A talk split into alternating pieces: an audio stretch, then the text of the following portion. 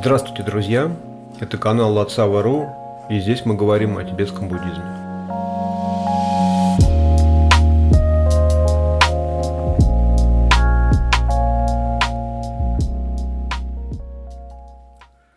А, сегодня мы продолжаем работать с текстом Ангулчу Тогме 37 строф о практике Бодхисаттвы. И в предыдущей 21 строфе а, Гулчут Агме нам предложил отказаться от всех мимолетных феноменов, которые вызывают цепляние и вожделение.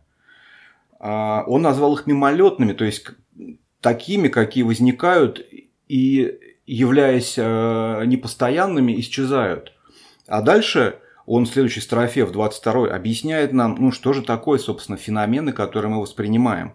И это уже глава, она связана с парамитой мудрости, потому что в ней идет речь о воззрении да, буддийском, э, который соответствует э, колеснице Махаяна. Звучит 22 строфа следующим образом.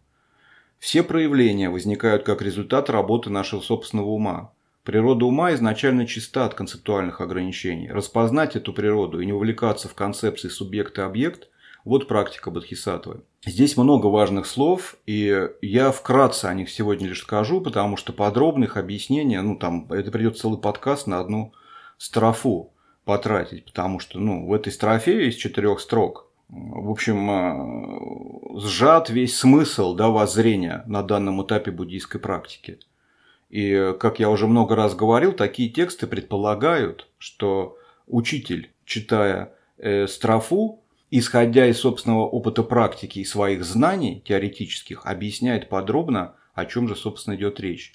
Я, к сожалению, ну, то есть, да, там, тем более в рамках подкаста так сделать не могу. Я могу лишь объяснить слова, и, э, возможно, это кому-то поможет, потому что вы видите, можете видеть много раз, читать русское слово и абсолютно не знать, что оно на самом деле означает. То есть, у вас э, в уме не складывается картинка, да, понимания, что это означает. Это и мешает понять, как, собственно, выполнять практику. Вот в первой строке здесь слово нангва. Нангва – проявление, да? Что такое проявление? Проявление – это что-то, что появляется в поле восприятия наших шести э, структур, да, э, чувственного восприятия, вот так их назовем. То есть структура – это органы чувств, сознание определенного органа чувств, и внешний объект, который этот орган чувств способен воспринимать. Вот эта вся э, цепочка, так скажем, инструментов да, позволяет воспринимать что-то, что, как нам кажется, находится вне э, нашего ума. И вот здесь вот очень важный момент. То есть нангва – это любая форма, любой звук, то есть проявление, да, любой, любой запах, любой вкус и любое тактильное ощущение. Плюс эти пять мы в рамках там западного Э, западной психологии, биологии, там, анатомии, как хотите называйте, мы знаем да, эти пять органов чувств и, и как они работают более-менее, да, ученые изучили. Но есть э, в буддийской доктрине есть еще шестой, шестое сознание, чувственное восприятие, о котором, собственно, которое нам в нашей западной культуре не считается да, таковым. И это э, ментальное сознание, о нем там дальше пойдет речь в следующих строках, но Э, ментальное сознание, ментальная вот эта э, ментальная структура э, чувственного восприятия, это те мысли и те образы, которые происходят, ну, как бы, да, в голове, в уме. Вот этот наш диалог внутренний, то, что мы можем представить себе, закрыв глаза, какие-то картинки, вспомнить какую-то мелодию, все, что происходит в уме, там, в рамках обычного ума, да, концептуального мышления, это также считается нангва. Так вот, Гулчу Тогме здесь в первой строке как раз и, в общем, по большому счету, можно сказать, объявляет воззрение одной из философских школ. Ну, так выглядит, по крайней мере, что это философская школа только ум, да, э, Читаматра.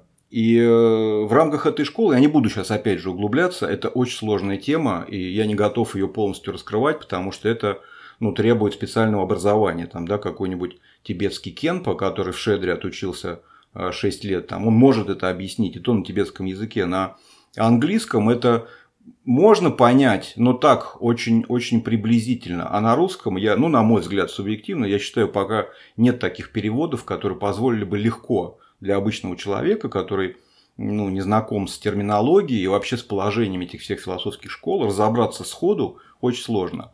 Ну, поэтому мы ограничимся совсем простым объяснением. И здесь э, Гулчутогме говорит, Нангвади дак ранги сэм. То есть он здесь говорит, все проявления, которые мы воспринимаем, возникают в результате функционирования нашего собственного ума. Это вот и есть вот это вкратце воззрение. То есть, причем тут надо понимать, те объекты, которые вовне э, существуют, речь идет не о них.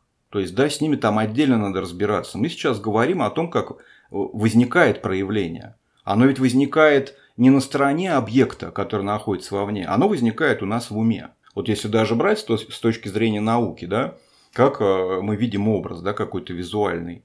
У нас глаза работают как э, объективы, грубо говоря. То есть они передают визуальную информацию в определенный участок мозга, как на экран, на нем отражается какая-то форма, дальше мы ее прогоняем через э, свою базу данных, там, которая хранит обозначения для разных визуальных форм, когда находим сходство, все это автоматически, конечно, происходит, да, там мы даже не замечаем этого процесса. И мы обозначаем, вот мы видим какую-то форму, она похожа на дерево, мы про себя говорим, это дерево. Вот здесь речь идет о том, что вот это нангва дерево, оно вовне не существует. То есть, да, там, как я уже много раз говорил, это совокупность, взаимозависимое возникновение, которое опирается на огромное количество причин и условий. Сейчас мы говорим о том, что мы конкретно воспринимаем. Вот мы воспринимаем нангва, проявление. Оно исключительно в нашем уме рождается. Да? Э, внешний объект является лишь одним из многочисленных э, условий его возникновения, но сам по себе он не проявление, проявление в нашем уме. Об этом говорится да, в первой строке. Дальше Ангулчу Тогме, сказав, чем не является проявление, переходит к тому, что объясняет нам, собственно, ну, то есть, да, здесь появляется термин, который ну, в буддийской литературе повсеместно распространен. Сэмни, природа ума, да, все мы знаем, да, природа ума. Это довольно, он, с одной стороны, простой термин, потому что сэм – это ум концептуальный, они – это что-то, это очень тяжело перевести, это что-то, чем является э, данный феномен по сути, то есть в чем его суть, как бы, да, сэмни, какова его природа, что он на самом деле себя представляет, да. И э, дальше, если там, да, это разворачивать это определение природы ума сэмни, да, то тут начинается некая путаница, потому что сэмни состоит там, да, из трех аспектов. Это сущность, природа и функциональность да, ума. Это сложная тема, и она уже больше относится к ваджраяне там, да, и к высшим колесницам каким-то. Но на данном этапе э, Гулчу Тогме нам предлагает э, вспомнить о том, что природа ума, и он ее описывает, да, приводя то, чем она не является. Да? То есть он говорит здесь, э, это природа ума, то есть ум по своей природе, по своей сути, он изначально, тут слово как бы да, употребляется доне. Доне – это что-то, что чем что-то является изначально, как бы что-то, что прежде всего другого да, э, присутствует. Это вы наверняка слышали Ади Будда, вот это вот э, до не, то есть до само как бы, да, дома, по-моему, это ади, да, ади Будда, а, а, э, это как раз изначальный Будда, то же самое слово здесь используется.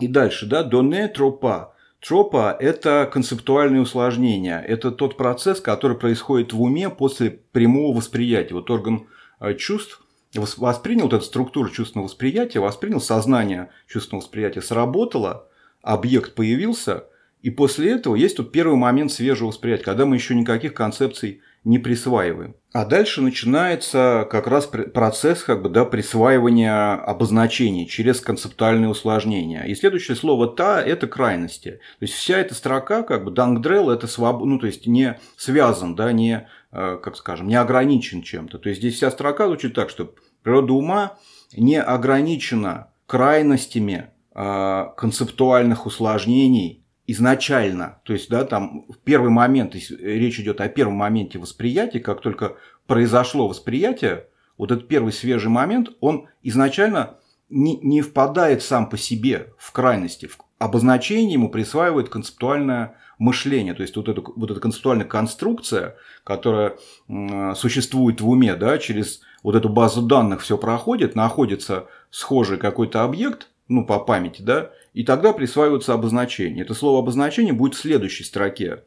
Ценма – это как раз присваивание концептуальных а, вот этих обозначений. Все мы нашли схожий какой-то какую-то вот концепцию в голове и присвоили обозначение. Это дерево. Все. С этого момента мы ограничили вот эту природу ума, которая изначально была не ограничена подобным концептуальным усложнением и э, присваиванием обозначения.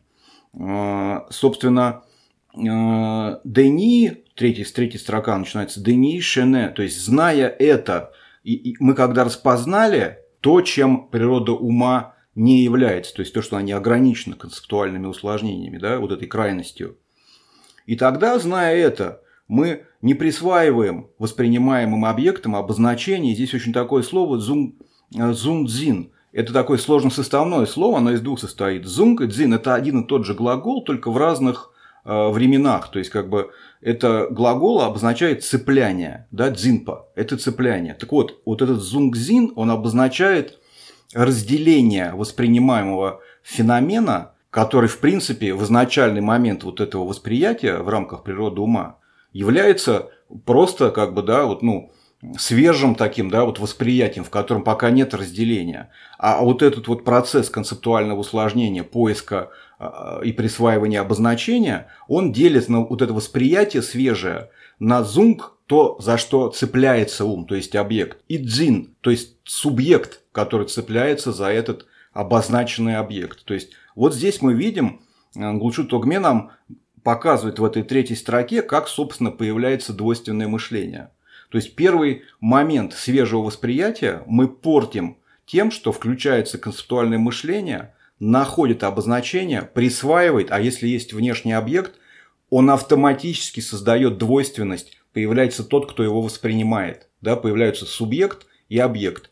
Так и появляется, собственно, идея о реальном независимом существовании собственного «я», субъекта, который воспринимает, и реальном независимом существовании внешнего объекта, который этот, этот субъект, то есть наше э, вот это «я», кажущееся, воспринимает. Вот так вот реальность раскалывается на э, два, да, вот двойственность появляется, то, что мы называем двойственностью. Вот это она как раз и есть двойственность.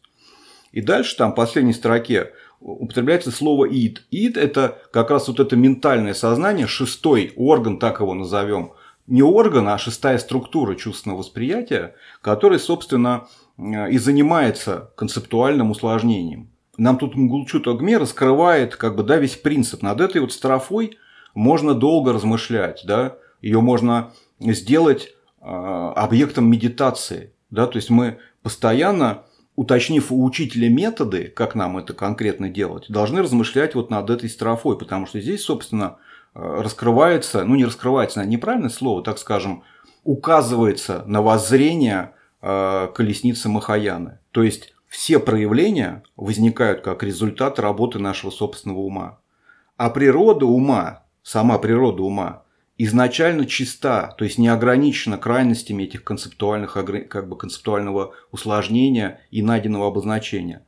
Распознать эту природу, то есть вот мы поняли, как это обстоит, и больше не позволять уму раскалывать реальность на субъект воспринимающий и воспринимаемый объект, вот практика бодхисаттвы. Это воззрение, да, это вот уже серьезная такая строфа, в которой раньше мы какие-то абстрактные практики, ну как абстрактными их нельзя назвать, это там парамиты те же самые, да, и наше отношение к повседневной какой-то э, своей активности и взаимодействия с окружающим миром, то вот эта строфа, ней как бы, да, воззрение, это то, что нам позволяет, собственно, себя вести так, как было описано э, в предыдущих строфах. То есть это такой некий, наконец, нам Гулчутогме дает, собственно, самое главное, за счет чего мы можем себя так вести, как было описано в предыдущих строфах. Это очень важная строфа, к ней надо возвращаться снова и снова, потому что это основа воззрения буддийского. В следующей строфе, а, в 23 и потом в 24 Гулчу Тогме нам объясняет, как на основе этого воззрения, повторяет, да, как, как относиться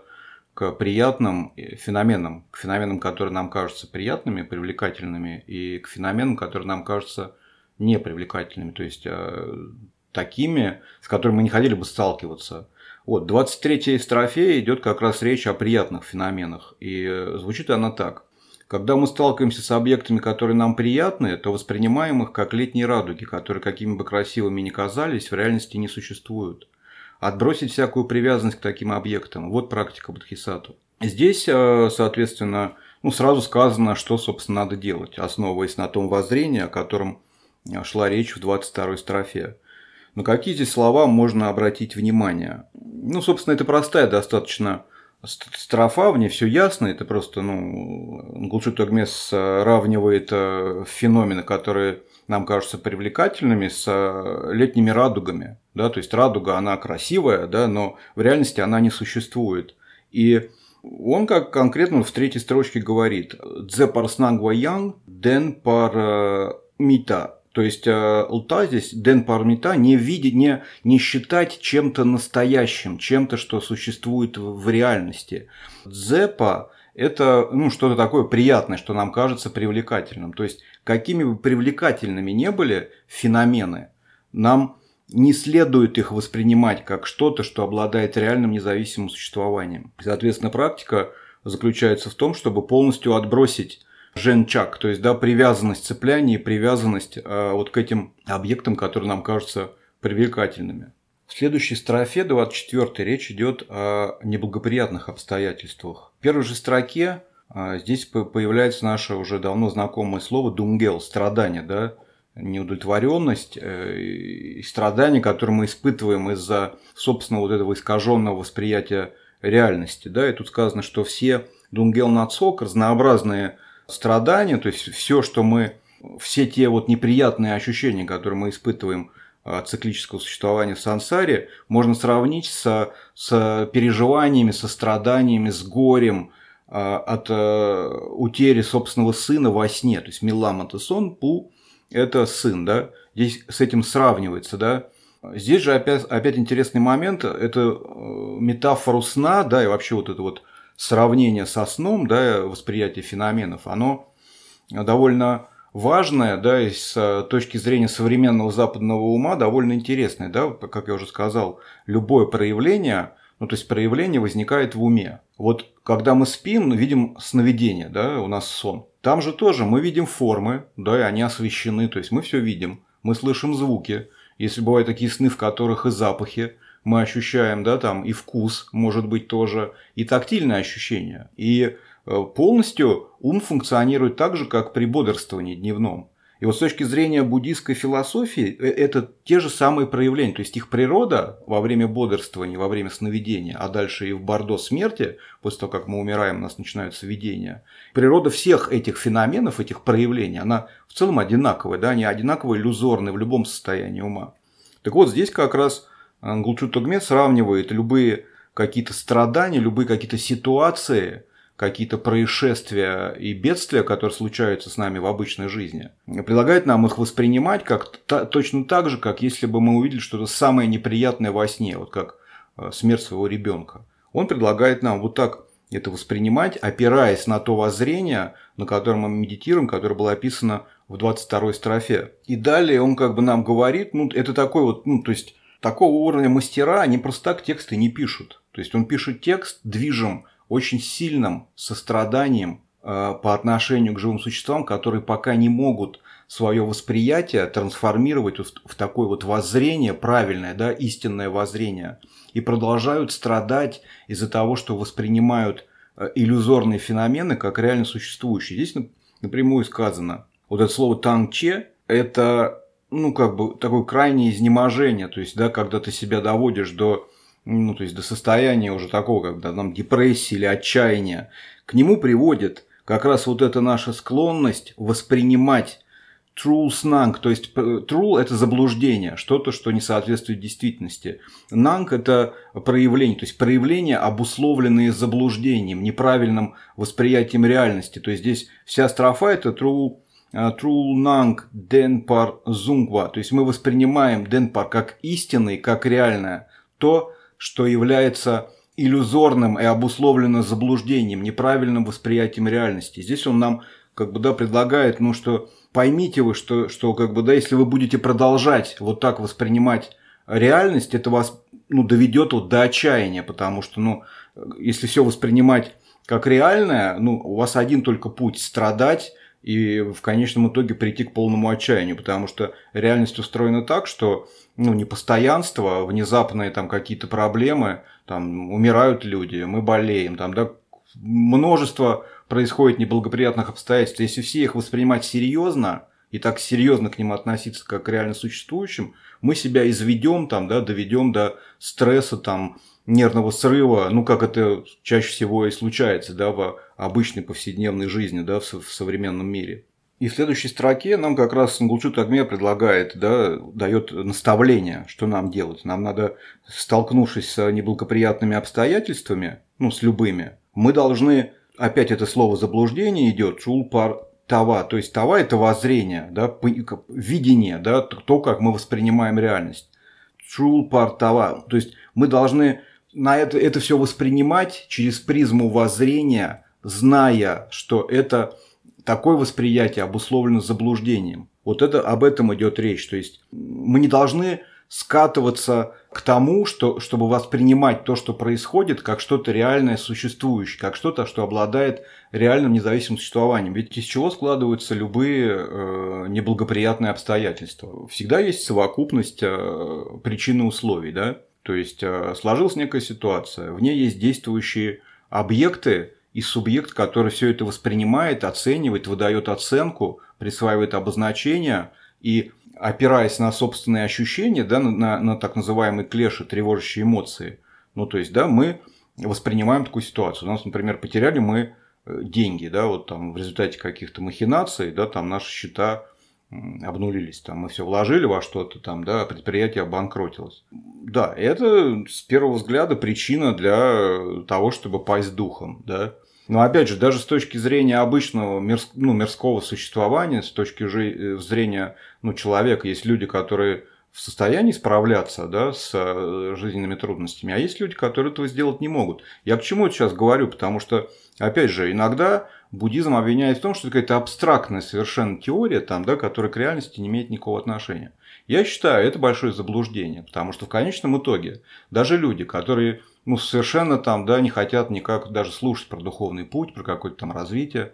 Поговори с любым из них, они все тебе без исключения скажут, что да, выживает сильнейший, да, тот человек, который способен, а, сталкиваясь с трудностями и проблемами, их решать, преодолевать и идти дальше. Это для всех очевидное преимущество такого человека. Такой человек не, его не, потоп, не потопить какими-то жизненными проблемами, передрягами и потрясениями. Такие люди у всех вызывают уважение, они добиваются успеха, и даже в рамках обычной жизни среди э, людей, которые никакого отношения к религии и духовному развитию не имеют, это качество очень ценится. Так вот, здесь реальный инструмент, реальный метод, как у себя выработать воззрение, взгляды на жизнь, которые могут тебе позволять идти через любые трудности, ты становишься непотопляемым. Это ну, настолько очевидный профит, что мне иногда я просто не могу понять, как люди этого не видят, да, вот, которые сразу отвергают любое там упоминание даже о духовном пути. И здесь тебе дается инструмент, как перенастроить свое восприятие таким образом, чтобы тебя потрясения внешние не беспокоили. Ты начинаешь воспринимать их как иллюзию. Да, первый момент мы практикующие начинающие, и сложно ожидать, что мы сходу там можем преодолеть. С машины угнали, мы с утра встали, выходим, машины нет. Иди как бы, да, расскажи другим, что надо сказать. А, ну нет нет, пойду дальше со своими делами. Так, у нас так не получится. Так может получиться у реализованного мастера.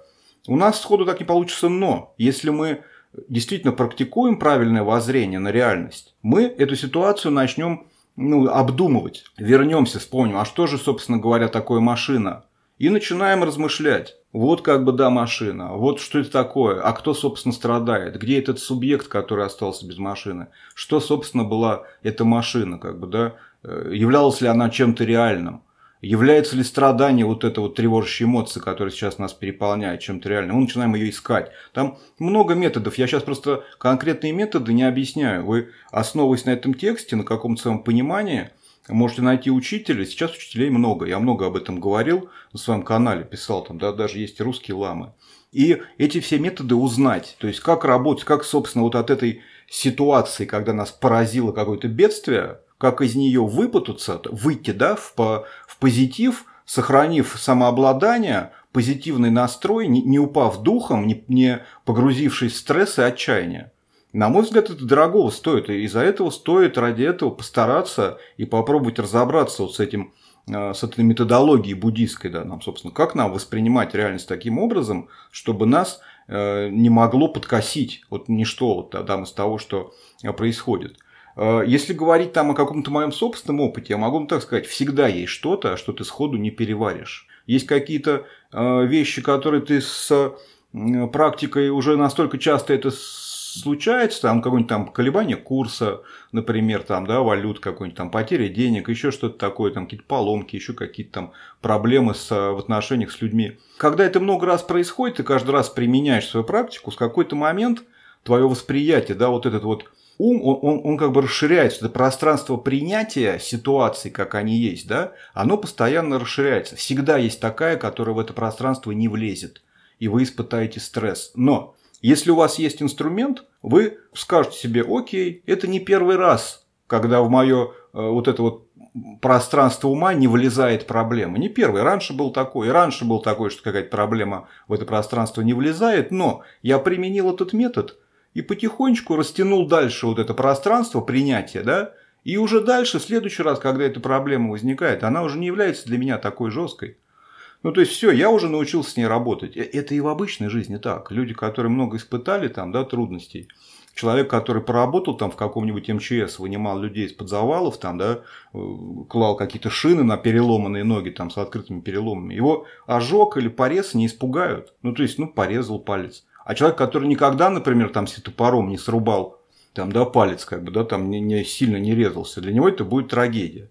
Вот так это работает. То есть сходу на какие-то серьезные проблемы, конечно, это не сработает. Это как и любой другой навык, начинается с э, малого и тренировкой постоянно. Он нарабатывается, нарабатывается, как вот есть спортивный зал. Или бегать на улице, да? Первый раз, когда мы выходим, мы пробежим там 500 метров, все, у нас одышка, да, нам надо остановиться и, и все там, да, и отдыхать какое-то долгое время, если мы вообще можем еще побежать. А потом мы раз, раз, раз за разом, три раза в неделю бегаем, бегаем, бегаем, бегаем. Глядишь, через там, месяц мы уже пробегаем километр, потом два, потом мы пять пробегаем, и у нас только настроение поднимается, потому что э, вырабатывается эндорфин из-за спортивной нагрузки, настроение тут же поднимается. Мы приходим домой, когда понимаем, что мы сделали что-то полезное для здоровья, у нас настроение хорошее. А уже сам процесс бега, нам даже сама вот этот, типа, что нам тяжело дышать, что мышцы там, да, болят во время бега, это даже приносит некое удовольствие. А если вспомнить, как мы начинали, какие были проблемы да, с этим бегом. И здесь то же самое. Чем больше мы тренируемся, тем чем к большему количеству более серьезных проблем мы применяем это воззрение, свою практику, медитацию, тем больше наше растягивается пространство принятия. Это моя собственная как бы идея. Я такого не видел, но мне просто визуально вот так это видится, что и сейчас я могу принять то, то и то, как иллюзорное, да, и сильно не напрягаться по этому поводу. Но вот это я пока не могу. Если у меня завтра, если у меня, например, э, украдут телефон, я ну, какое-то время отдохну без телефона, помедитирую, а потом возьму, там, если у меня денег нет, ну, в кредит его, сейчас везде кредиты там, или рассрочку какую-нибудь. У меня будет опять телефон, ну, попал я на телефон. Для меня это не проблема. А вот если у меня квартира сгорит, я как бы, да, там, мне придется с этим как-то ну, научиться работать. Но я, поскольку я точно знаю, что это метод, что этот метод рабочий, я его у меня нет другого никакого метода. Что мне делать? Бегать с кем-то там, искать виновных каких-то или что мне? Волосы на голове рвать, там, пойти утопиться? Ну, нет. Понятное дело, что я буду применять то, что у меня есть. Тот метод работы с неприятной повседневной суровой реальностью, какой я наработал да, для себя, какой уже я выяснил работает. И все, в какой-то момент появляется ощущение, когда сомнений больше нет, что да, ты не все сейчас на данный момент можешь принять из таких ситуаций, но твой опыт показывает, что каждый раз, какая бы ситуация ни была неприятная, сложная, ты, применяя этот метод, потихонечку, постепенно сможешь ее принять. И это уже будет твой опыт, который от тебя никуда не денется. В следующий раз у тебя квартира сгорит – ты сядешь, подумаешь, ну что ж такое, ты смотри, второй раз квартира сгорела, что я в тот раз и делал? А, ну да, вроде она застрахована, надо пойти получить страховку, инструменты у меня есть, надо потихонечку делать ремонт. Все. Да, это проблема, она никуда не девается, да, действительно, это как бы какие-то сложности, придется применять какие-то усилия и вообще это там. Но мы уже не страдаем, да, тут надо четко понимать, что Буддизм, он не спасает от проблем, проблемы будут возникать. Буддизм спасает от страдания от этих проблем. То есть у нас больше нет ощущения неудовлетворенности, страдания, стресса, отчаяния, да, там, депрессии из-за того, что они происходят. Как звучит поговорка, да, одна из моих самых любимых буддийских да, мудростей. Если возникла проблема, реши. Ну, для себя. Если она решаемая, если ее решить можно, то что расстраиваться? Надо начинать действовать и решать ее. А если она нерешаемая, что бы ты ни делал, то зачем расстраиваться? Ее все равно решить нельзя. Живи просто дальше, да и все. Вот на этой позитивной ноте я тогда сегодня заканчиваю подкаст. Ну, всего лишь сколько мы там, три строфы разобрали, но они очень важны. Я считаю, что вот это прям ну, отражает всю суть а, воззрения да, Махаяна. Дальше пойдут конкретные парамиты со следующей строфы. Мы как раз со следующего подкаста парамитами и займемся. На этом я с вами прощаюсь. А услышимся в следующий раз.